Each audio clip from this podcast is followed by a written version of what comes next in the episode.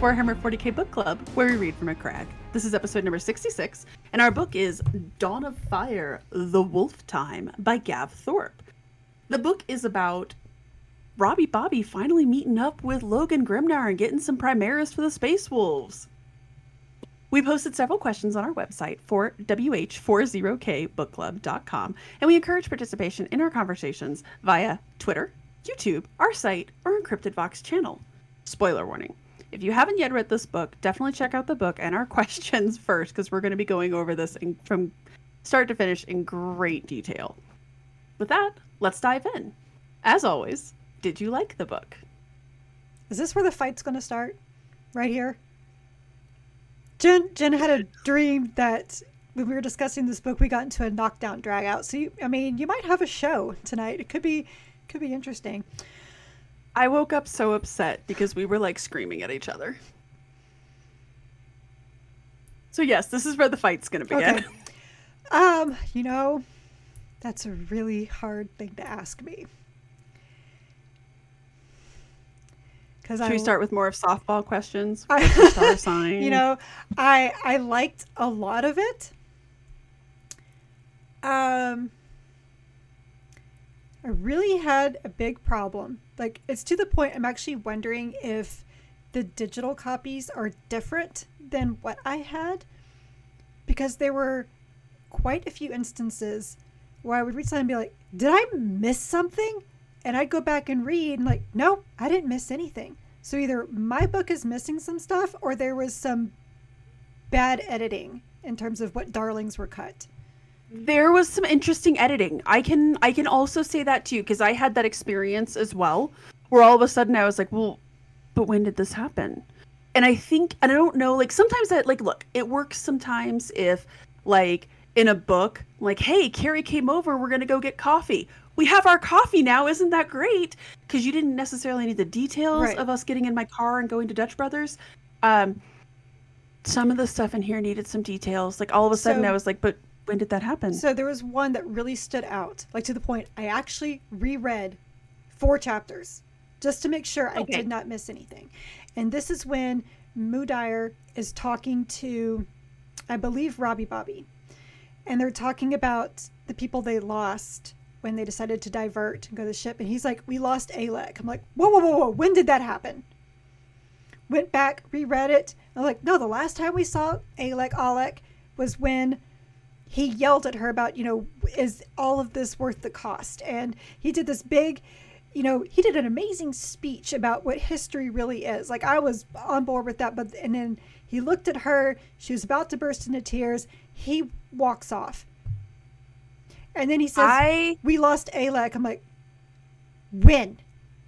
Yeah. And when he talks about her dying in like the flames and like how yeah, that how death he... will haunt him, I was like that's why I went back and read. I'm like, did I miss yeah. something? So yeah. Like that. I was okay. I'm glad you said that. Okay. Because the same thing with the two. I, am glad I wrote this down. But the two astropaths early on in the beginning. Mm-hmm. Like, oh, when they come in and they're like, "Oh yeah, he clearly had to shoot them," and I was like, "Okay, sure."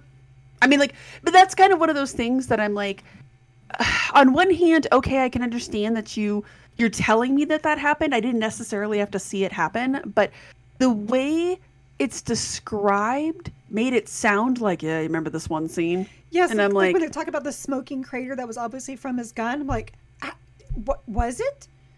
I mean, because if you wanted to say that they you found them dead because her head exploded from everything, okay, I believe that. But there's an armsman in there and there was a crater in the chest where he obviously had to shoot them like that's not obvious to me. Like well and the way that they introduced him like he's just sitting yeah. Okay i'm i actually hated this book. Um and so i'm really glad that you mentioned that because i mean that is I, honestly why on goodreads i'm not going to give this book i'm going to give this book only three stars because those two incidences are unforgivable. And to like mostly the one with Alec dying. Like if I okay, Alec one maybe was, with the navigators, okay, I'll forgive it. But right, not but when Alec happened, I was like, no, no, no, no, no, no, no. no. Mm-mm, mm-mm. So again, I almost wonder if it's something wrong with the edition of this book. Something got left on the floor, or some bad editing. Um, I mean, if, if anybody was reading the um, ebook version and or the audio version, and what happened to Alec was mentioned in there, please let me the know. hardback version, like maybe it's just the limited edition is missing it. Yeah. I don't know, but yes, I second that. And because I hated this book so much, by the time I got to the end, I'll admit my my attention was a little split in places. I went back and reread because I was like, oh god, I, I must have skimmed over something, and I went back and but actually, so we'll talk more about this later. The whole Bukhara sl- subplot, I got strong opinions. I got real strong opinions on it. But I hated this book. Really, there was like there were a few things that I really liked. Uh, there were two lines in here which I've already written down in my notes as for being of the best quotes of the year because they made me laugh out loud. One of them made me belly laugh that was good. I liked some of the concepts at play, but overall, really hated this book. Yeah, it was um, very slow at first, but I had to remind myself that all the of Fire books slow. are slow. Even the Andy Clark book that was really good, it was it was slow. That's true. But but then man, it got somewhere. But then I, was, I think I even texted you like at page one sixty, and I was like, "Who boy, I am in." Yes, and that's because that's when they said, "Oh yeah, Robbie Bobby's gonna come and have a chat." I was like, "Oh, I am like okay," because the way that they framed it in the very beginning, like as soon as they're talking about the Primaris Marines, their instant reaction is, "Oh, the Legion Breaker has returned." I was like, "Oh, that's yeah. right. They would hate him for that. That's kind of interesting." So mm-hmm. I was really curious about the dynamic there between Robbie Bobby coming back and how the wolves would partake in it. And I got a really interesting, you know, point of view of how the wolves kind of see themselves in the Imperium. Um, in many ways, this book kind of undid what Chris Wraight patched with me and my feelings for the Space Wolves. You think? Uh, yeah. Uh, just um, that's the meat of why I hated this book so much. Because you didn't like the wolves I... being a bunch of babies a bunch of edge lord petulant assholes. And that I don't know if Gav Thorpe just has written the Dark Angels so long he has a natural distaste for the Space Wolves, but this Logan Grimnar is not the Logan Grimnar that stood on an Inquisitor's vessel while an Inquisitor explained to him that he would turn over all of these people right fucking now, or else he'd kill them all and eliminate the Space Wolves. And without saying a word, Logan Grimnar just kills the Inquisitor, doesn't make a grand speech, doesn't throw his toys around the room, he just acts. That is not the Logan Grimnar that's in this book. This Logan Grimnar is a petulant child who can't stop throwing his toys around the room. That scene with him and Bob sitting down talking, I was wanted to rip pages out of the book. Where he's like, Bob's like, oh, I'm to give you the Primaris. Oh, but you're not to tell us how to make them. No, no, no, we're to give you all the technology to make them too. Oh, so this is to be a cage for us. No, no, no, no, no. I just want you to go off and fight the orcs like you've always fought the orcs. And that's to be your leash on us. You know, the funny thing is, so I knew you were going to take it that way when I got to that part. Hated I was like, it. I was like, oh my gosh. Hated it. Um, I, I knew, but, you know, that's what I've always thought of the Space Wolves. Back when I read um, A Thousand Suns they were very, um, you know, and we've always we've always problem. known we've always known that the Space Wolves were going to do their own thing. You know, like when Rob Very much came so. up with the Codex Astartes, and the Wolf King was like, no. And, no, exactly. But you know, it was like Njal actually made a really good point. He's like, he's like, yes, he broke up the legions, but he didn't force us to. Like, he didn't come down here and force us. And that was the thing that infuriated me because, and that was the thing that I kept screaming at the book, especially when Bjorn is like the Legion Breaker. Like, yeah, but he handed the book at you. Leman Russ was like, "Jokes on you, I can't read," and Bob was like, "I," walks off. Even though he never knew perfectly well that he he could read, he was just like, "Oh, whatever." Right, like he knew that he wasn't going to, and he didn't force it.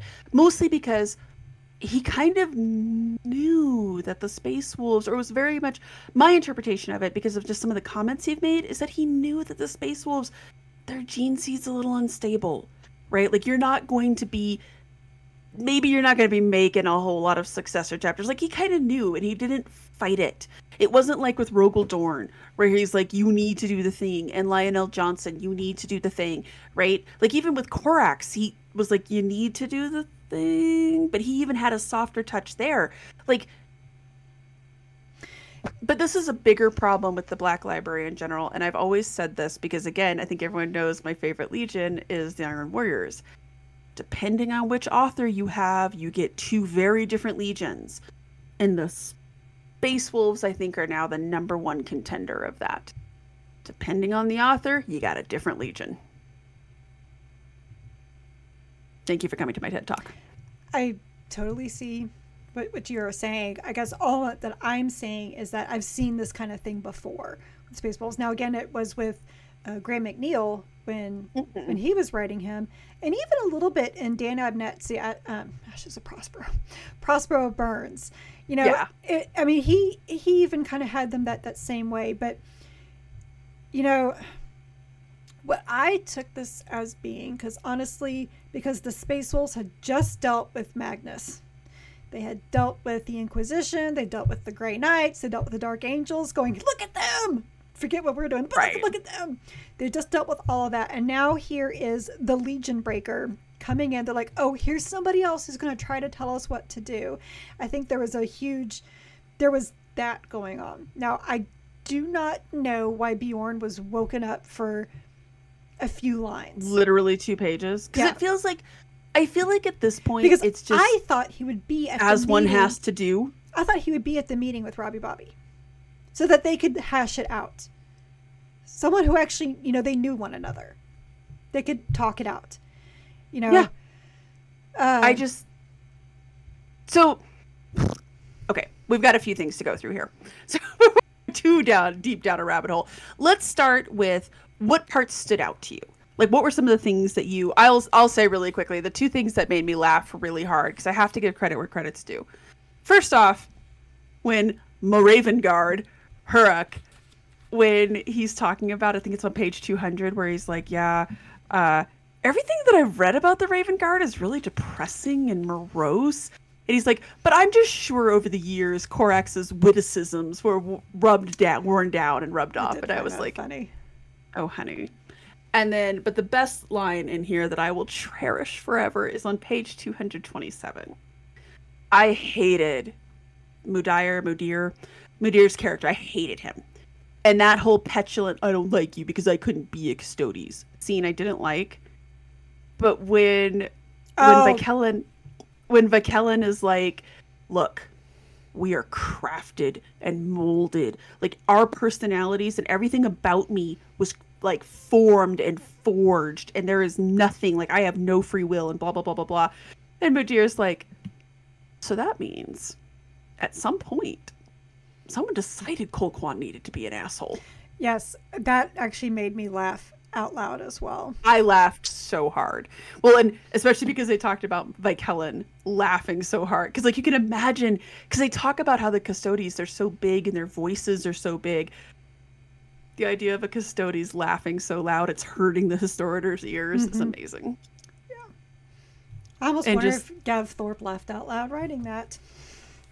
I have to imagine he did, and I almost feel like he did that a little intentionally. Like, yeah, this probably. guy's a dick, and somebody did that on tent in purpose. Loved that. That made me laugh really hard. So there was a couple of things that made me stand. That made me that stood out to me. Uh, one was when Robbie Bobby made his entrance to the World Eaters. It's like he does know how to make the guy's entrance. like no, no, no, we don't want you down there. But why? And Bob just jumps out. Killing everybody on the way down and then just running through. Just. Eh, he's like, eh, world eaters. I've dealt with them before. Nothing has changed. You know, do you know what short story I want really badly? Hmm. So over Christmas, we showed my daughter Deadpool for the first time, the first one. And do you remember that scene when he runs into the Merc that he used to know, and he's like, "I haven't seen you since TGI Fridays." Oh right, and he talked about like, uh, like how's your wife? Love her tuna casserole, really fattening. Yeah, I love that. I want that scene. Like, I want Bob to be on a battlefield fighting, and all of a sudden be like, "John, man, I haven't seen you since this battle, huh? Good times," and kill him obviously, but I just kind of like him to all of a sudden just have that moment of I know you, and I know you, and I know you. I mean, we kind of got that with Abaddon and Sigismund. Kind of. Kind of. But I want that with Bob. Like, I want him to just be like, mm hmm, I remember you. So that's like, but there's a lot of things that I really liked about just learning about the space wolves. Like, I loved, like, on page 154, I think it's when Gaius was talking about, you know, the rules in the codex and, you know, that the codex says this. And basically they're like, yeah, they basically admitted we don't follow the codex. We ignore the codex. And he's just so shocked ab- about it all. Um, you know and uh, how they view the imperium. Like they don't yeah.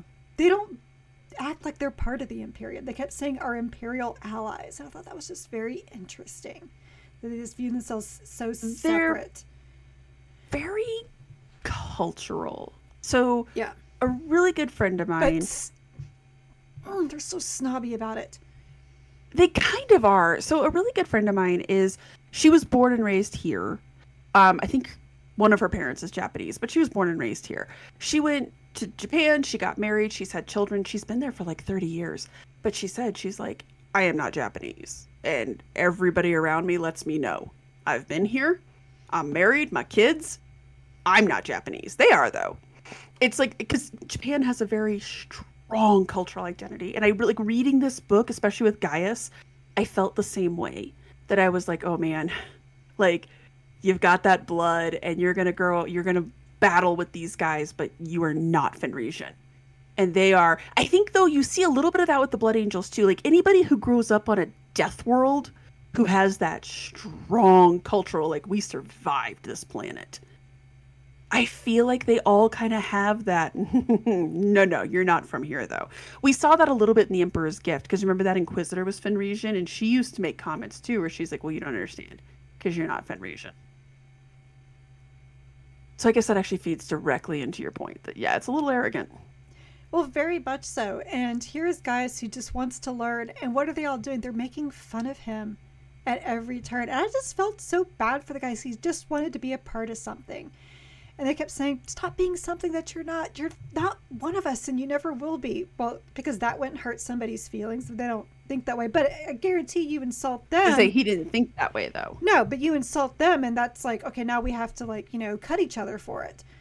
And they don't right. see how that's a possible insult. So which really goes back to how it was felt about the space wolves from back in a thousand suns when that rune priest was saying what you're doing is not right but i'm fine I'm fine doing the pretty much the same things. And it's one thing I really liked in here is when they talked about, you know, the the psykers, and you know, and guys like yes, they the Fenrisians believe that spirit of the planet, whereas the Imperium's like no, that's not that's not what it is. I'm like, thank you for justifying everything I have been saying for a long time.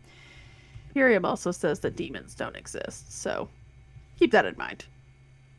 Mm, not the people who deal with psykers, but anyway. Um. Oh, page 297. Little casual mention about the custodians, what they did with the 11th Legion. Along with uh, the Space Wolves? Mm hmm. Yeah. Yep. But mostly, yeah. really, this book, it really highlighted to me a lot, even though Robbie Bobby was only in certain parts of it, how he understands the way things work. He knew he was never going to pressure, you know, Leman Russ to break up the Legion. Mm-hmm. He knew that would never oh, yeah. work. he was never going to try to get Logan Grimnar to bow the knee, which is why he bowed to him he's like, I'm on your planet. I understand how this works. For me to get anything from you, I'm going to have to show humility to you because I am on your planet. Um, mm-hmm.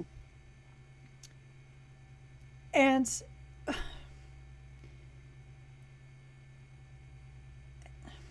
you know, just how he, yeah, just like how he really can under he understands how this crusade is going to go, and just kind of showed like more examples of how he thinks so many moves ahead. You know, talk about Guilliman in general in this book because the Dawn of Fire series is interesting because Guilliman is not he was a main character in the first book and he's arguably the main character of all of these books. But just like Gate of Bones, he basically shows up for like maybe 30 pages total. He's his presence looms over these stories, but he's not Which necessarily I love directly. That. I love that because they talk about how you know you can't even look at him in the eye because his presence is just so great. You know, and- I actually loved when Bjorn went off about that, and he's like, "These guys were designed for us to not be able to say no, and they're designed for you to be in awe of them." I really did like that. Yeah. And I am mean, like, he's right. He ain't wrong. I, yeah. right? Like he's not wrong. It so yeah, so glad that they though, spent four hours, you know, wait waking you up just for you just to walk off into the sunset again for all right. So I, on one hand, it was kind of within Bjorn's character to just be like, "I'm out. I got nothing to say to this guy. I'm out." Um, on the other, yeah, it was like, "Why did we bother with this? Like, he's just echoing what they're already saying. Like, it would be one thing if he came up and he was like, I have this one piece of wisdom to impart upon you, and now I'm going to go back to sleep because I don't care. But he didn't. I, I, actually felt that way about a lot of the stuff in this book because, like, the Cardinal Bucarus thing doesn't. E- Anyways, focusing. Sorry, Guilliman. So, what did you think, like, in general, about his approach at the Space Wolves? Like, his, his deal that he's making, the fact that he does understand them, and kind of Huruk's speech that he makes, which I was so proud when Guilliman was like, "That's my boy." I mean, Guilliman just once again just handled everything exactly the w- the way that he needed to handle it. He was handling Colquhoun exactly the way that Colquhoun needed needed to be handled. You know, was. You know, and I really loved it when Colquhoun and even um, Kellen and Hur- Hurak were kind of bobbing. They're like, we don't need them. Just let them go. We have other people we can give these Primaris to. And he was like, no. It's like the first founding is very important, and I'm not leaving them out of this. But he was mm, also. I loved. Oh, go ahead. I was like, but he also knew that. And that's actually one thing I really liked what he's done with the Primaris is that yes, he's giving the Primaris Marines and he's going to teach them how to make their own, and then just you know, just go. But hey, but we're trying to reunite, reunite the Imperium again. But he knows that's not the case with the wolves. But he still wants to help him, and because I think he, deep down it's because he loves his brother. Yeah. He's not going to let his brother's legion go behind. And Guilliman and the Horus Heresy, anyway, showed great respect for Leman Leman Russ. Very much so. Like, and Leman Russ would always act like he didn't care about Guilliman, but you could tell that with the banter and everything, he was a very smart guy. I'm never going to say that Leman Russ was not smart. He was extremely smart. He knew how to work Guilliman. Guilliman knew how to work him. Leman Russ knew how to work Fulgrim. Very much so.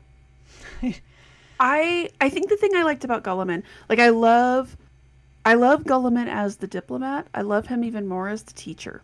Hmm. So like when he's like when Huruk is just like, look, I can't see why we need the space wolves, and he goes, disappointing. Right. And Huruk is like, oh god. But then when he's giving that speech and he looks over at Guilliman and Guilliman's like, you're getting it. It reminded me a lot of what Chris in Hellwinter Gate, right? When he's like, look, if you mention Leman Russ and the Space Wolves, people smile. Mm-hmm. They know him. And when Huruk is like, look, we can't let you die. Because even if we can replace you with Primaris Space Marines, people will know. Like the story of the OG Space Wolves getting out and getting killed will get out. And this will be well. This is these are the Space Wolves, but these are the new Space Wolves, not the Fenrisian Space Wolves. These are the new ones, and they're not going to be the same thing. They're the we have Space Wolves at home. We have the great value space wolves. exactly. Maybe Archer Farms. But yeah. Pretty much. But which is why they're like, well, no, we're going to teach you how to do this so you can still bring Fenrisians in here. It's fine. Well, and I liked when Guilliman is like, look, it's going to take a lot, or I can't remember if it was him or Hurek, when he's like, it's going to take forever to train these Primaris Marines to be leaders, to be chapter masters, to be these important. Like, we're not going to just replace right. Njal Stormcaller. We are not going to just replace Arjac or Ulrik. None of these guys can just be like swapped. So you're talking like your fear is like 300 years down the road. Which, okay, but you know, I mean, Ulrik is he's an anomaly with how old he is. right. I mean, he's probably going to become Bjorn 2 Electric Boogaloo, but it I liked Gull I, I liked that this did remind everybody that oh, by the way, Guilliman is a master diplomat. Well, I think they said that Logan Grimnar has been the Great Wolf for 600 years. And we know that Ulrik found him as Trained a young, him. young kid, as it came apparent when he picked up um, Geetha's son uh, at, at the end of the book. But so, I mean, he could be as old as Dante or even older. Yeah. Wow. Talk he about, very well could be. Talk about, you know, uh, vampires versus werewolves. They don't have nice things to say about Dante. My God. I was like, shit, what did Dante do to you guys? Yeah, uh, Colquhoun didn't have anything nice to say about him either. Space Wolves. Yeah, I was gonna say Colquhoun did not have anything nice to say about him, which was, but I, I think I actually hated Colquhoun in this book. I hated what he did with him, um, but because he was always kind of a butthead and a naysayer, which was understandable. But in this, he's like obsessed with trying to hate Guilliman and obsessed with trying to kill him. And that whole I found that whole like intro scene to be so garish. But I did like that when he's like, do not confuse Dante for Sanguinius. Well, okay, you know what? You got a point there. Like, right? I, I don't, I don't know. Like, I don't know to what end you're telling him this because he didn't even not say wrong. Sanguinius. He just said Dante. Mm-hmm. It's like, okay, where are you going with this, bro? Right. So let's let's talk about Gaius a bit because he's arguably the mainest character of the book. Yeah. Um, what did you think about his journey? I don't know. I liked half of it. I I really don't know. Um, I just felt bad. You know, it was almost kind of this. It, it, this would have been like a Meet the Parents thing, where it's like very cringe comedy. Like, oh my god, I just feel so bad for him. Um, but I think it's also just, you know, again, like the Space Wolves are just being the Space Wolves are being obnoxious little pricks. Like, oh, like, yes, there's only 700 of us. You can't join our cool kids club because you're not. See, I thought that was so fucking dumb. Again, with other books that we've read, I'm like, these are these are not the same people. These are just not the same people and, who are proud. You're never going to be like one of the cool kids, but you know, we'll accept your help. Come on. Well, but you I know, expected but like, more of that. But like Olyar and um and Dragon Gaze, Dragon Gaze is all on board. It's like this is awesome. I love Krom. Krom's like yes. Although, you know, Grimnar, what he was going to do to Krom, kind of exited stage left and never got brought up again. But it's is another. I, I wonder if Gav Thorpe like actually took a step back and was like, okay, this is just petty for pettiness sake. Like, okay, maybe I took that a little too far, but I liked Again. half of Gaius's journey. I loved the whole like when he's like Fenrika Holda, and they're like, oh god, the imperial accent, right? Like, I loved that. Um, I hated that it was like 150 pages just for him to discover that maybe space wolves don't come from a store. Maybe being a space wolf means just a little bit more. Like, did you really just waste 150 pages to for him to go on the journey to realize that there's more to being a space wolf than just having Leman Russ's gene seed. Are you kidding me? Especially after he gave that awesome speech before he jumps out of the Thunderhawk. I thought that was amazing. And at that point, the space wolves were just being petty and mean. At that point, they were. I think I liked it because that's kind of in their nature, but they did take it that step too far. And I love the other, when he's like the other jest that they did earlier. That was fine. That was totally within their idiom. But when he's like, "Hey, I made this talisman just for you," and he's like, "Oh my god! Like you gave me a present. That's so cool." And everyone's snickering and laughing at him. I'm like, okay, you know what? I've been that kid. Nobody likes to be that kid everyone's laughing at. I was. It reminded me of bridesmaids humor. To your awkward point. Yes. Yes. It it was it was bridesmaidy, and I did not like that. Um, which is why I loved his speech when he's like, "Cawl broke you down to the genetic level, and there's no magic fairy dust. You just are. You're not special." And then he pieces out. I was like, "I that's loved, amazing." Loved that speech. I was I like, like, thank you. You just speech. told them like, you are not the special snowflakes you all think that that you are. Oh, you grew up in this but, this harsh. But then we had another hundred pages to prove that they really are special snowflakes. I don't know if that was really what it is because he because they were like, well, he's dead. Yeah. No, he survived. One of the things that I liked is when they're like, we have to go rescue him, and he's like, you and Uller is like, you want to dishonor him like that? After that exit, you want to go and dishonor him by then embarrassing him further by rescuing him? Like, I did like that. I liked that because you could tell that Uller kind of realized, right? He's like, well, he's either going to survive and be a badass, or he's going to die and he's going to learn. Well, Very Space Wolfie. But I also saw it as not only is he proving that you guys have no right to judge me, I can do this, which he did ultimately prove. But I think it also just showed, you know, don't underestimate the Primaris just because we didn't grow up on a death world. Don't yeah, well, think, and also don't think we can't hack it. The thing that I liked about it was that it was also showing, like, look, you just got to teach us, like, put us through the trials if you want the the Morkai trials mm-hmm. that you guys do. Like, if we die, we die. If we survive, we can prove we can do it. Like when they're all like, he killed a black man? Like, yeah like all you have to do is give them the chance like give them the chance to prove themselves and i really loved at the end he's got a name like he has a, a real fenrisian name mm-hmm. like it's no he wasn't born there and i mean i did like when the guy explains he's like look you've never done the things that we've done which is how we fight the way that we fight because we grew up doing this but it can be taught my friends that's that that's what I mean. That's why I really like his journey at the end, and just that. No, the space wolves aren't special. They aren't these special snowflakes because he can do it. Yeah. Well, it just you just have to give them the chance. And but like it's like, like I didn't need a like, hundred pages of that. Like the whole fighting.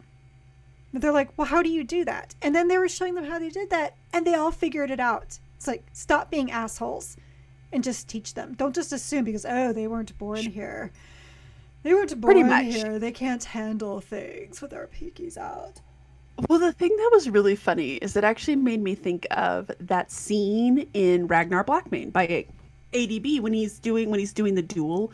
Finally, does the duel between at the end between him and the Dark Angel, mm-hmm. and they talk about how the Dark Angels are all noses in the air, pinkies out on their swords, mm-hmm. right? Because they're just more refined. It's nothing personal. They're just better than the Space Wolves, who are all like yelling like they're at a college brawl, right?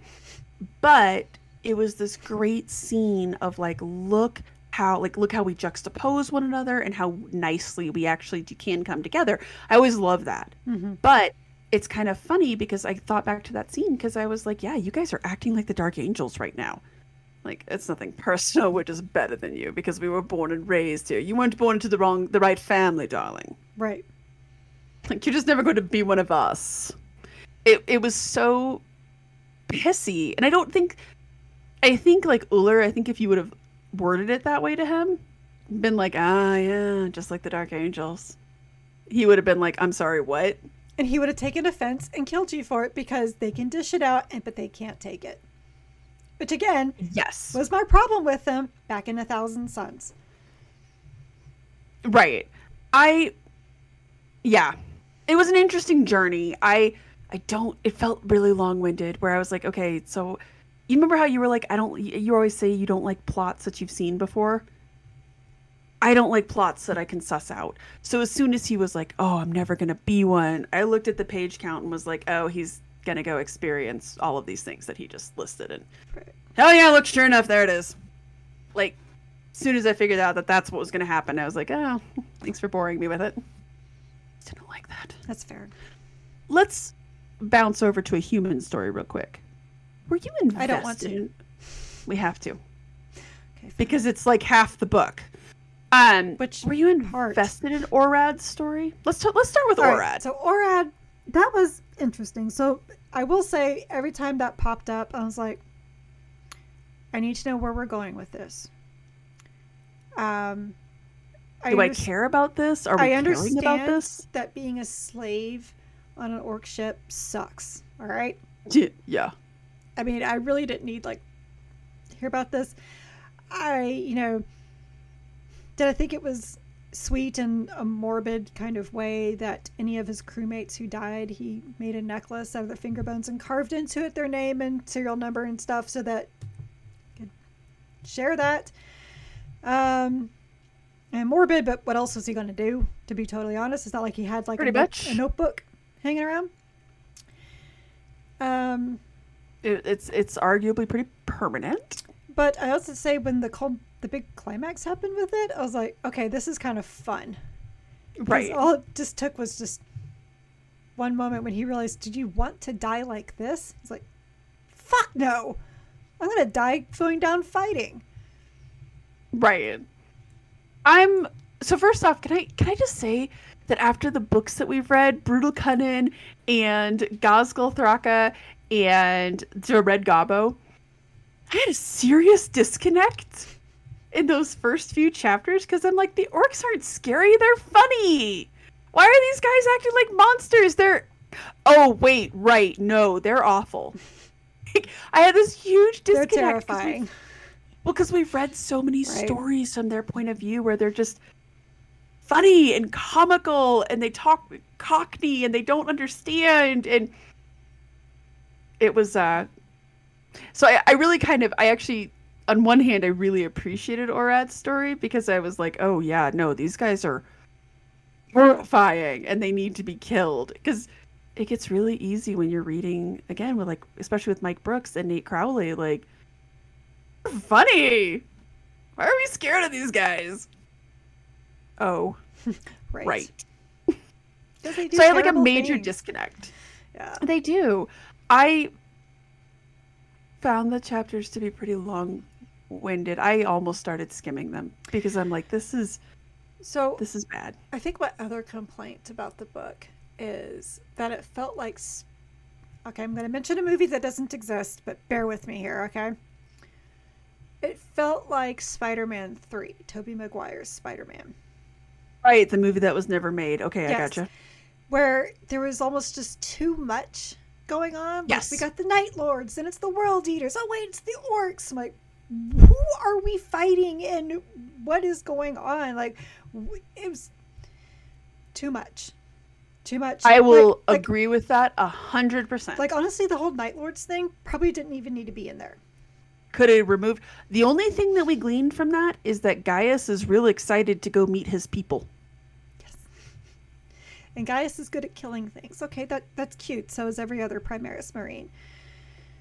Exactly. Like it like, would have been more of a I'll story give a pass if he wasn't to the World Eaters, just because that was a badass entrance by Robbie Bobby, but that's about it. Um, yeah, because it really, it's such a shame because like I really enjoy Gav Thorpe's writing and I enjoy the way he tells stories. And there was just so much in this I felt was just handled incorrectly, mostly by editing. I I'm not saying that Gav Thorpe's not as a bad writer. I'm not saying this book was bad. Gav Thorpe's writing style just doesn't click with me. Right. And right. that's fine. As I had to do some soul searching one night on Reddit, I discovered that ADB's writing style doesn't click with everyone. I'm yeah. still a little shook. No, but look, I get it. Not like not every book and not every author is for everybody. Gav Thorpe's style just doesn't click with me. So I'm actually kind of relieved to hear you say the thing about the editing because at first I was like, oh, God, this is why I don't like Gav Thorpe. but I think you might be right. I think he might have been a little really good Gav Thorpe books. I mean, I loved. Mm-hmm. I know you mm-hmm. didn't like Ashes of Prospero, but um, I really liked Angels of Darkness. I've liked um, any of the Dark Angels books that he that he's written and, and I've read. Um, so I know he can be succinct. I think this almost he almost was. Gaius is almost a self insert, I think, in that Gaius is so overly excited, and Gav Thorpe is so overly excited to be a part of this, which is kind of fun. I would agree, but at the same time, it's like okay, but we do have to work on some of the editing, and obviously the editing is not one is not Gav Thorpe's fault. No, I will say, you know, I hadn't considered Gaius as a self-insert, but the more that you say that now, you know what? I think you're 100% correct. And it actually explains a lot of some of the bad aspects and the space wolves being presented in a really bad light. And it's not look, I'm not casting aspersions at Gav Thorpe. Not everybody likes every legion. I hate the Thousand Sons and the Dark Angels. Not saying they're bad legions, they're just not my people. Right. Like it's not a bad thing, right? You love them mm-hmm. because they're they're that's the point of having so many legions is so that people will find things that click with them, right? Right. And uh but yeah, this was there was some editing stuff in here and i felt like orad and you're, you're, right especially the night lords that section when i first started reading it i was first excited because night lords i did snicker when they talked about the bat wings on the helm it's like that's just funny yeah but and actually the night lords are great because like that fit in line with a bunch of anyways but yeah as soon as that chapter was over and they were never like halfway like i, I want to say like maybe 30 or 40 pages more i was like oh, that was that that's never going to be mentioned again. Oh no. Same with the there was actually a bunch of stuff in here about that. So here's my other thing that I think comes down to editing and we're going off a little off track here for a second, but the whole Bucharis thing. So they go and they ask Njal Stormcaller, "Hey, what about Bucharis?" And oh, okay, sit down, sit down. So it's like four pages of him telling these stories, but ultimately he has nothing to tell them. And even then, I feel like Gav Thorpe forgot about that because it never. I actually think that's totally within the Space Wolves idiom too. We have these sagas. I'll tell you. I'll just sit and spin a tale with you. Not saying it's gonna have anything meaningful. And I almost thought that was more of a teaching moment for the historitors than anything else. Like you guys are not gonna find well, what you want here because we don't be... we don't record things the way that you do. I did like, I will say along those lines, I did like, because it could have been a, t- a little bit of a teaching moment. Because remember, Cole, or not Cole Con, Vicarian, I cannot say anybody's Vicellen. names today. I'm Vicellen, having problems tonight. He um he was like, well, we just need to know about everything you know about Bucharis. So of course, Njal's going to be like, well, I'm going to tell you the saga. And then finally, when they're like, well, that doesn't help us. Well, maybe if you had been more specific. Oh, and that was the first time Vicellen was like, oh, so well, this is what happened and this is what, and then that, and that's when Njal is like, oh, no, I can't really help you in that. Like, had you, had you led with that, but I felt like at the end of the book, it almost felt like it was like again with Alex's death, it felt like it was appended in there. Like he got to the end and they were like, but what about Bucharis? Oh, right. Oh, they, they learned this. Here you go. Uh, dude died. Like it did feel a little bit like maybe it was kind of an editing nightmare there. I Well, did you read his intro? Yes. We talked about I actually did. I think he mentioned in his intro that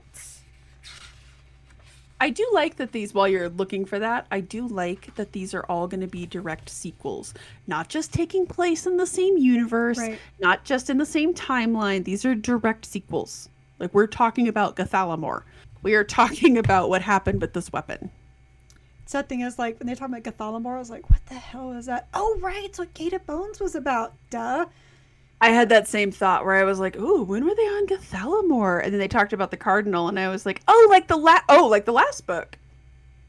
Okay, um, so he talks about how basically the goal was 100,000 words and it ended up being closer to 150,000 words and he probably could have written another 30,000 words.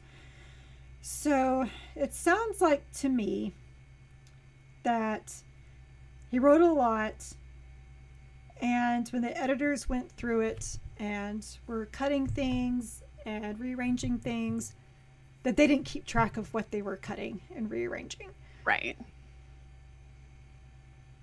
I think you might be right.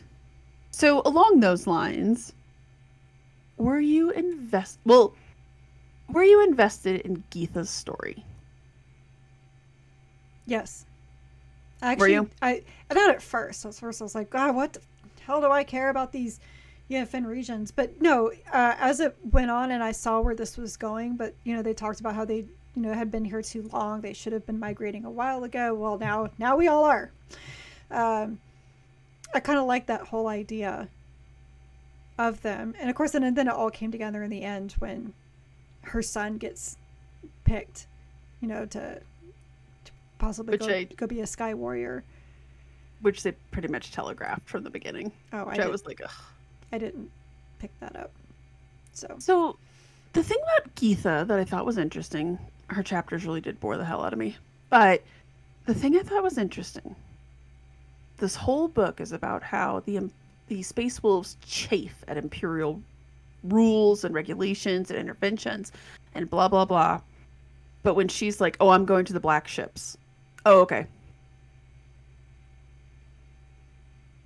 Oh. Okay. Like, so I, I honestly... you hate all rules and you hate all interventions and blah blah blah. But the second they're like, I mean, I, I promised I'd go to the black ships. You're like, oh, gotta do what you gotta do. Like even though she made an oath, and I know how they're big they are on their oaths and everything. They are big on oaths. I was still surprised that they let her go. Yeah. Really did not fit what had just been established in this book. Mm-mm. And honestly, I kind of got a little pissy with that band of, uh, I guess, like what he's like Imperial Guard, Honor Guard, or whatever, who's like scouring the area. I was like, you guys you guys do understand that you can't be making these rules on, on on this planet. Like I'm pretty sure Robbie Bobby like explained that to you that this is not your typical imperial planet because they don't almost consider themselves part of the Imperium. And in many yeah, ways, it makes would... sense because the only thing that they have to offer the Imperium are the space wolves. There's yeah. nothing on that planet to feed Terra or create things or Mm-mm. anything like that because it's a death world. No, kind of like Baal. Baal's the same way. There's nothing that they can do on Baal. Pretty much. Unless they just want to donate right? the living water of death. Like here's a bio weapon. Pretty much, right? Um, I, I don't know why her story did not click with me. It didn't grab me. The best thing that I can say about her is if you have the limited edition, hmm. that might be some of the most badass art yeah. That we've seen in Warhammer 40k in a long time. Especially for a like regular human, right? Yeah, the whole thing is just gorgeous. Um, and I did love that. I just her story, I don't know why it never clicked with me. Every chapter I was like, "Oh, okay, maybe this will be the no, it's just not working for me." I don't know why. I guess the vision thing. I guess I struggle with the whole vision thing in general. Njal Stormcaller is not one of my favorite characters. It's really funny is that I liked him in this book more than I did in Chris Wraight because in Chris Wraight books I thought he's like such an asshole, like such a self-righteous asshole, and he actually seemed uh, I don't know that he was actually willing to think, but I think maybe that was because Logan Grimnar was not willing to think because he was letting his anger and his what he thought was happening blind him to what was going on. Although I did find it really funny that you know Ulrik the whole time was just like ah not the Imperium screw this and then they find Primaris Marines like well hold on let, let, let's hear the guy out like this is interesting. Let's at least listen. Like we could use this like we only have 700 left like we could really use the help. Was... Well, because Ulrik Ulrik is very much an opportunist, right? Like he understands he's a realist, I guess I would mm. say. So I did like that, and I liked that Arjac had really mixed feelings on it and was like, I don't want to be here. I'm just gonna go back to the forge. Like, don't put these adult decisions on me. Find right. an adultier adult. And um, and Njal, I didn't like Njal in this book because he was so wishy-washy. Like where's Ragnar and all this? Yeah, Ragnar shows up as basically silent. Like he's there at the end when they call in all of the um, right, all of the jarls, but but I just would have thought like Robbie Bobby coming, hey, we need you here. You're one of the great wolves. Like you're one of the wolf lords. You you need to be here right now. Like like yesterday, right now. He was at the end, but it but not. He might it, as well not have been. Right, not when he, that not when it was like really really important for all the wolf. It felt like a checklist. Like oh, by the way, like these six people are here. Anyways, these are the three people well, who are actually going to the talking. You know, I was like, oh. And part of the reason why I felt like you know this was like a little bit like Spider Man Three. It's like look at the freaking dramatis, you know, dramatis personae. I find it's best not to. It's so. Huh. Just saw two names. Like wow, we only saw them in the beginning and never heard of heard from them again. Yeah, right. like they pretty much went through the entire cast. It. Anyway. So let's so let me ask you this. This is why I say about... I'm mixed. Like I really liked a lot of it, but this book has a lot of problems. It does. Let me ask you this. Kind of going back to Orad. This adds a considerable menace to the orcs, right?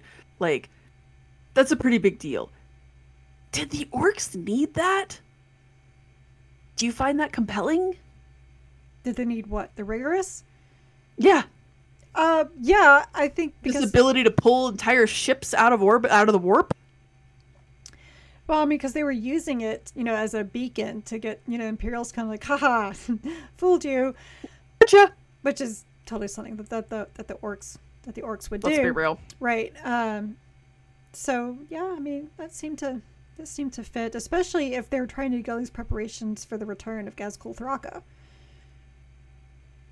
I I struggle with it because on one hand I'm totally with you. Like the idea that you could pull an entire ship out of the warp is very much within their idiom, right? That they're just like I imagine them being like fishermen, almost, right? Like gotcha, like that's and that it's very orky. I very much like it, but I'm also kind of like God.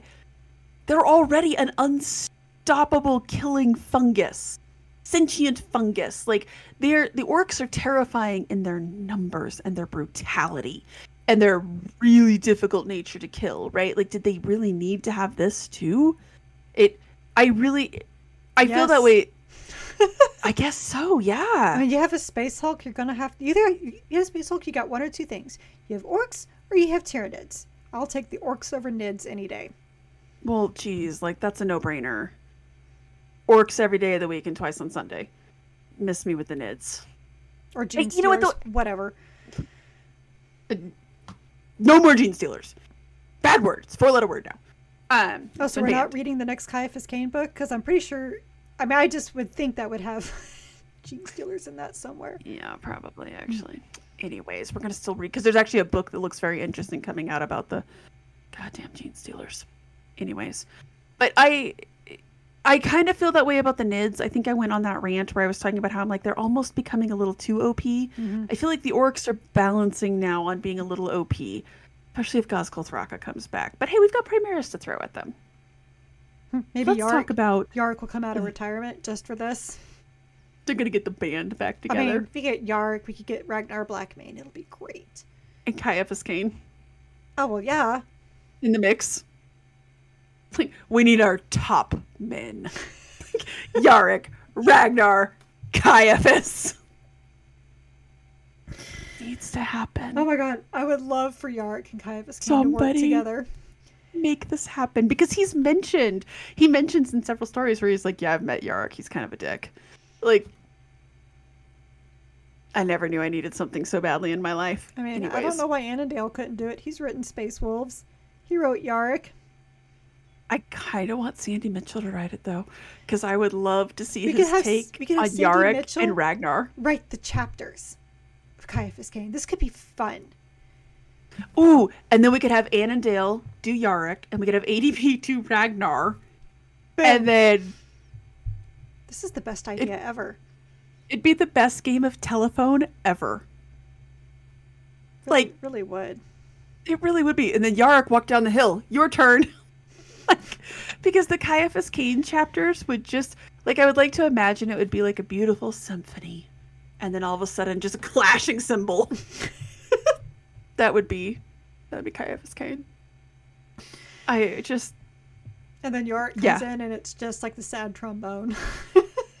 oh my god! It, no, it would be something really serious, like I don't know, some real ser- like serious strings be lots of strings. Well, because Ghazghkull Thraka is going to be the tuba. Let, let's be real. Let's be fucking real. Yeah, that's going to be the tuba and a bunch of brass. Um, and then Ragnar Blackmane is just going to be drums, menacing drums. And then Caiaphas Cain can come out on the triangle. ding! Or the cowbell. We need more cowbell! cowbell. Ding, ding. Be amazing. Anyways, let's oh talk about the overarching threat within God. this book. If we could like drop a line to Nick Kyme and be like, "Look, dude, I don't know. Please make like, it happen. You need to make this happen. make it a limited edition. You will sell 11 billion copies yes. of it. Um, so let's talk about the overarching thing here. Speculation time. Hmm. What's going on with Bucharis's ring? Don't care. I really don't.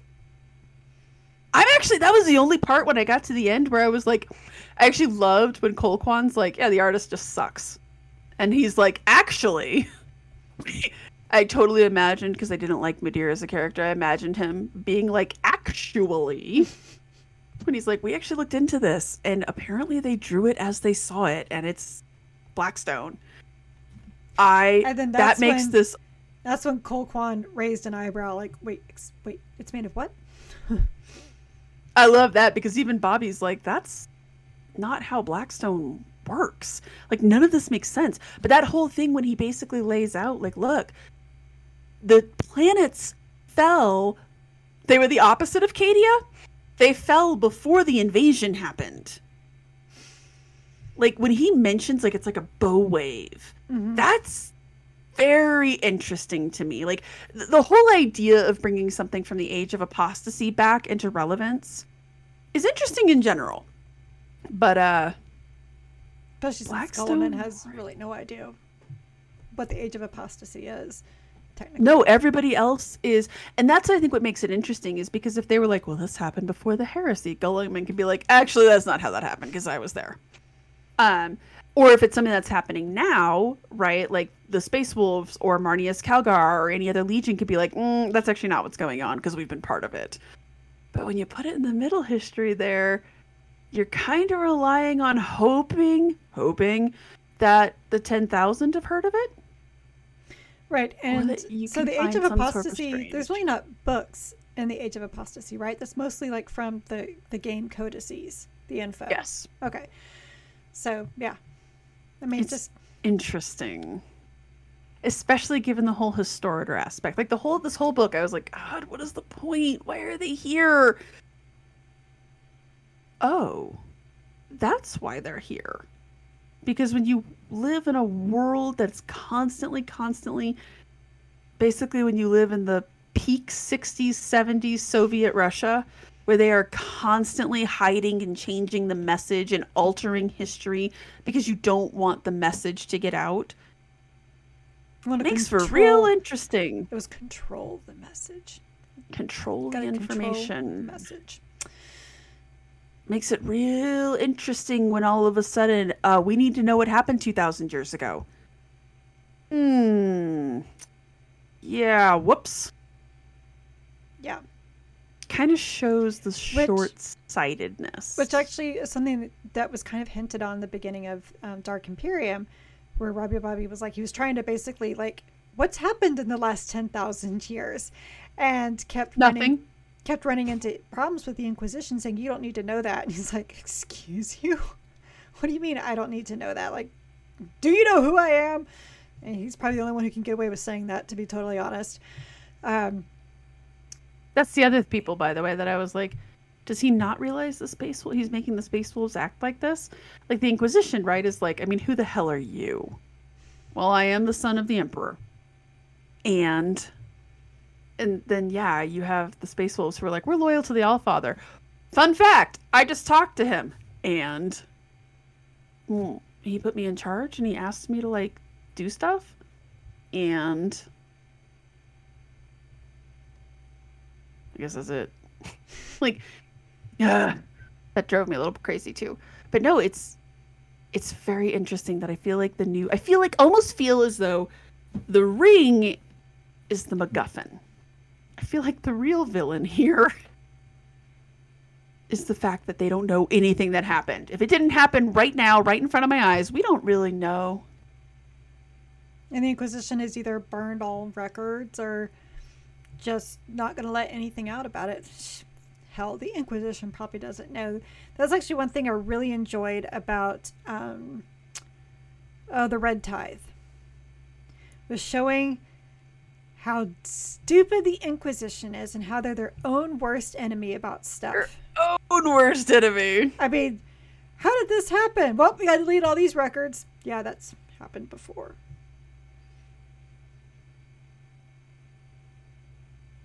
That one remains arg like again, perhaps one of the most interesting things we've come across because that I think really pretty much hit the nail on the head. The problem with the Inquisition yes. in general is it's like, oh yeah, did it ever occur to you that maybe that's why there's a blank spot in the records? Because you guys keep because remember they mentioned that they kept mentioning that yeah. they're like, God, the records are spotty. Yeah, Funny well, that when you keep deleting them because you don't like what's in them, gets a little weird, doesn't it? Yeah, talk about controlling that message. Now, I think so. Here's here's my wild supposition hmm. that I really kind of hope comes to pass. Remember, one of the things I said is that I it, when we first started reading a lot of these was that I was like, I almost feel as though Bob is going to be fighting a war on two fronts.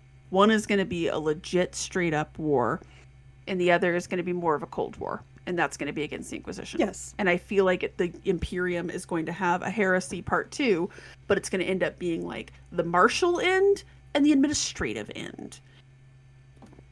This whole Bucharis thing, I feel like is pointing in that way. The portents. Possibly, because the word because you already because you have like a bad ecclesiarch, right? When Robbie Bobby's obviously not really happy with ecclesiarchs, that he but the cult of the emperor and the ecclesiarchy in general, mm-hmm. Inquisition covering things up. I mean, it's all um, it's all very interesting, and I am curious, like where this is where this is going to go and how this is all because we all because we know what the Indomitus Crusade is. It's all about him settling things between the two imperiums so that he can start the real work because that's how Dark Imperium started was yes. when the Indomitus was over. Mm-hmm that just reminded me. One other criticism of this book, and it's a and it's a Space Wolves thing. It's not Gav Thorpe's fault. Their fucking words for things, like Everdust, took me forever to figure out. And I'm sure it was mentioned. Oh, sure that doesn't bother me. Okay, I'm sure that was mentioned earlier, like what it was, but I just didn't catch it. But I was like, what the fuck is this? What are they saying? Anyway, that one doesn't bother me, but the one so like if you remember in Chris Wraight's books, it was Varengi. In this book, it was Varengir. And like they had all these different names, like I am Harthan, and I am this, and I am that. And I'm like, look, not everything needs to have an EGHN thrown on the end of it. Well, at least there was to make it sound.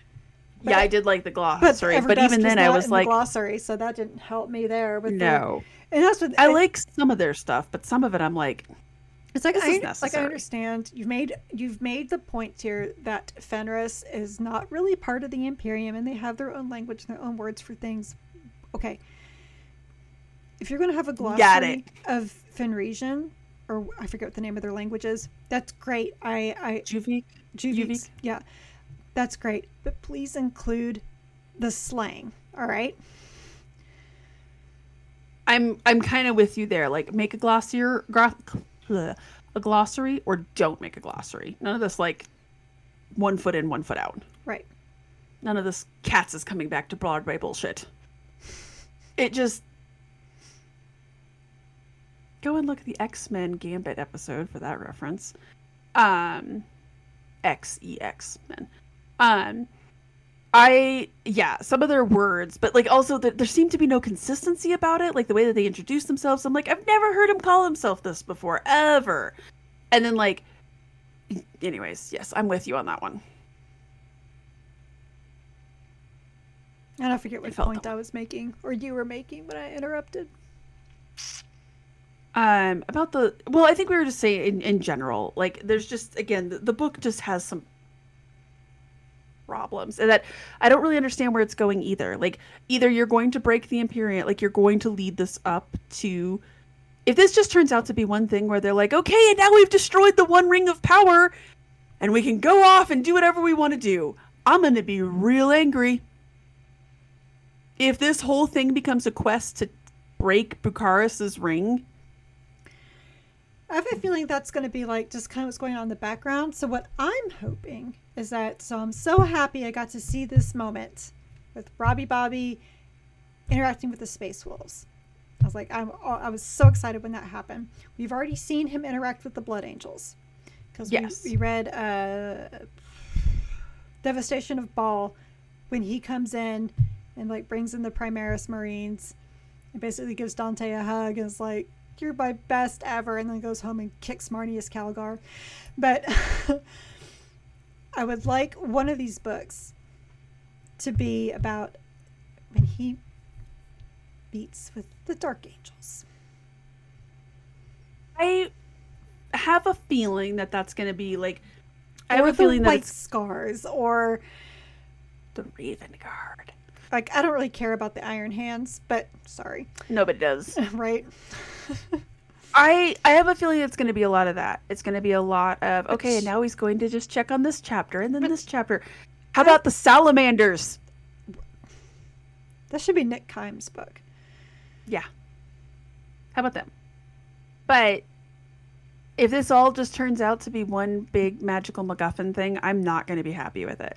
Like, I'm hoping this actually progresses. And I don't know how long the series is supposed to be, the Dawn of Fire series. Like, if, if they're going to make it basically a book about every legion. I thought like... I read somewhere it's going to be 12 books, but, you know, I don't know.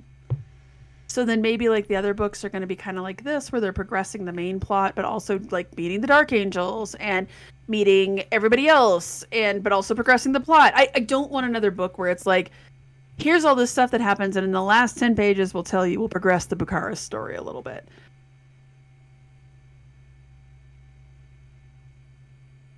Hope not. That would be disappointing. I agree. It would be a little disappointing having said that, I am glad. Like I, I love I do appreciate all of this world building because this is the Indomitus Crusade and this is like the major lore changes. Mm-hmm. Um I am happy that the next book we're reading Oh. Are we? I don't know. Are Hold please. So we put up a poll to see which book we were reading, if it's Steel Tread or Volpone Glory. I left my Volpone Glory somewhere. And the winner is Steel Tread is the winner. So I'm really excited about this because we just I feel like we don't get to read just books about the Astra Militarum all that much. Um also I feel like I deserve awards that I am now calling the Astra Militarum and not the Imperial Guard. Anyways, I'll I'm really excited your, about it. I'll put your award in the mail. Stop it. Um, I'm excited to get just a good Astra Militarum novel in, and more importantly, I feel like we haven't gotten to read much of Andy lately, so I'm really excited. Not probably not since Gate of Bones. That's was, probably accurate. Which was like, I was actually looking through this earlier today, which was last January. Is that right? Mm-hmm. So I was looking at the order of books that I read through Goodreads, and of Bones was the first one in January. You are absolutely correct. Wow. Okay, so it's been that long. It has been one calendar year. Is this going to be a tradition that we're just going to start off every year reading? Because didn't we read Shroud of Night early in the year too? Like we just have to start our new year. Do you mean Dawn of Fire? No, no, I mean Shroud of Night. When we read Shroud of Night two years ago, I think we read it toward the beginning of the year too. I feel like maybe we're just gonna start. Or we read Celestine, maybe one of them. We're just gonna have to start every new year reading an Andy Clark book. So no pressure, Mr. Clark. Dance but first, monkey, to... dance. But we just need you to put out a book every the beginning of every year. No pressure. Okay, so I'm looking at Gate of Bones, February. Yeah, we read it and we podcasted about it in February. So yeah. Um, and by the way, when they mentioned Akalor being dead, I was like, too soon. Okay, so the first book that we read in 2020 was Lords of Silence. Yes, I do remember. Um, but and then I felt like we read an Andy Clark one. We did. Fist of, the, uh, Fist of the Imperium. It was like two months after that. Oh. Right. Right. That was a book that happened. It was a book that happened. But I am very excited for this one. I think um, as much as I like a good lore progression and a good lore shakeup and a good Primarch appearance, because who doesn't love Reboot Guilliman? Um, wow, we read Shroud of Night and Celestine almost back to back. Uh, Apocalypse separated the two of them. Okay, then. It's kind of fun. All right, through this. It is kind of fun, actually. It's... Some of the books that we read, like we've we've read some good stuff. So I'm excited for this one. I think it should be good. Um, I mean, this one, the good news is I, I like how thick it is. I need a break. Seriously. Um, the good news about this one is similar to the book that we just read. It's also available on Audible. I know that we have a lot of audio only fans, so. Man, I am sure there's going to be as... lots of ochre. I say it's not as thick, but still got a lot of pages, and they're just the papers is a little thinner. Yeah.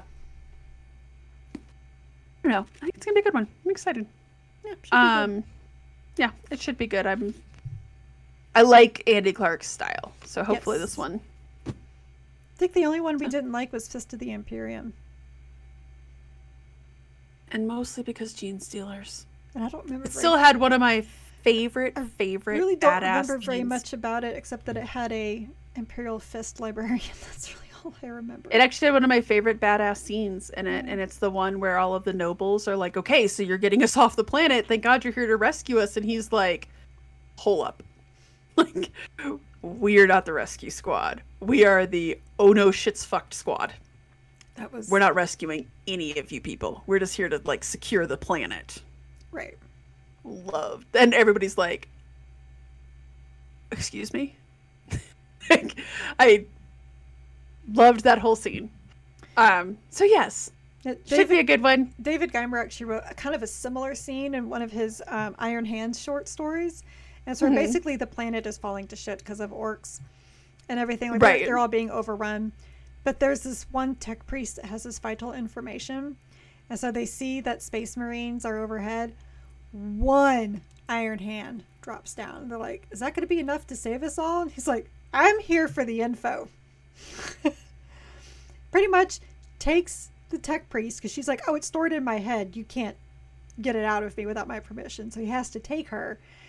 It's like, well, later. And they're like, but we're all gonna die. Yeah, sorry. That's not why I'm sorry. here. not my circus, not my monkeys. Yeah. I was like, whoa, that was just cruel. That was, but that was way harsh. Yeah. But you know, but I forget that it's like that. You know, when I started up actually, you know, uh, the Space Marine game for the first time in years, it's kind of fun watching it now, now that I know about Space Marines. So it's a little interesting. But the very beginning, of course, I didn't remember this because I didn't know about it. Yes, they knew the planet was overrun by orcs, and they're like, should we do Exterminatus? Oh, wait, there's a Manufactorum with Titans. uh, we should get those first. Like we could have need that one. That's so heartless. Oh Pretty much, God. but I mean, it's it's very much a look. The Imperium's an omelets and eggs type of they place. They are. They are. You want to take us out, Carrie? Yeah, sure will. With that, like you know, kind of happy note. So, you've listened to the Warhammer 40k book club episode regarding the Wolf Time by Gav Thorpe. Be sure to check us. Check us out next time for Steel Tread by Andy Clark. So we are an unofficial book club and not affiliated with the Black Library or any of its affiliates. You can find both the vidcast and podcast on our website, wh40kbookclub.com. If you like this episode, oh my god. If you like this episode, Sorry. Please like, subscribe, give a review, and all those good things to the vidcast on YouTube or the podcast anywhere you get podcasts.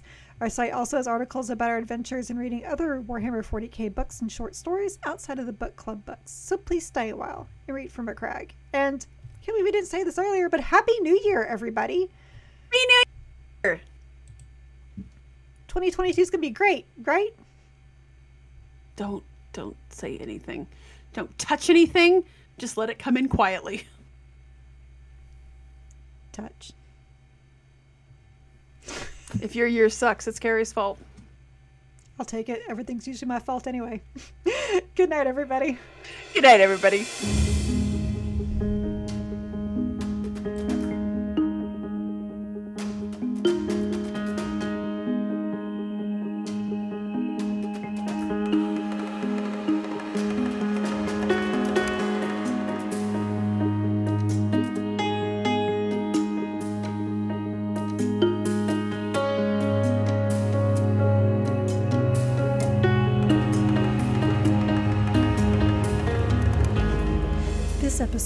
Warhammer 40k Book Club was hosted by Jen Bozier and me. Recording and editing of both the vidcast and podcast were done by me. The book club questions and discussion format were done by Jen, and all of our music is by Jingle Punks. The Warhammer 40k Book Club is a Warhammer LLC production. This is a Voxcast that even he, Cato Sicarius, would approve.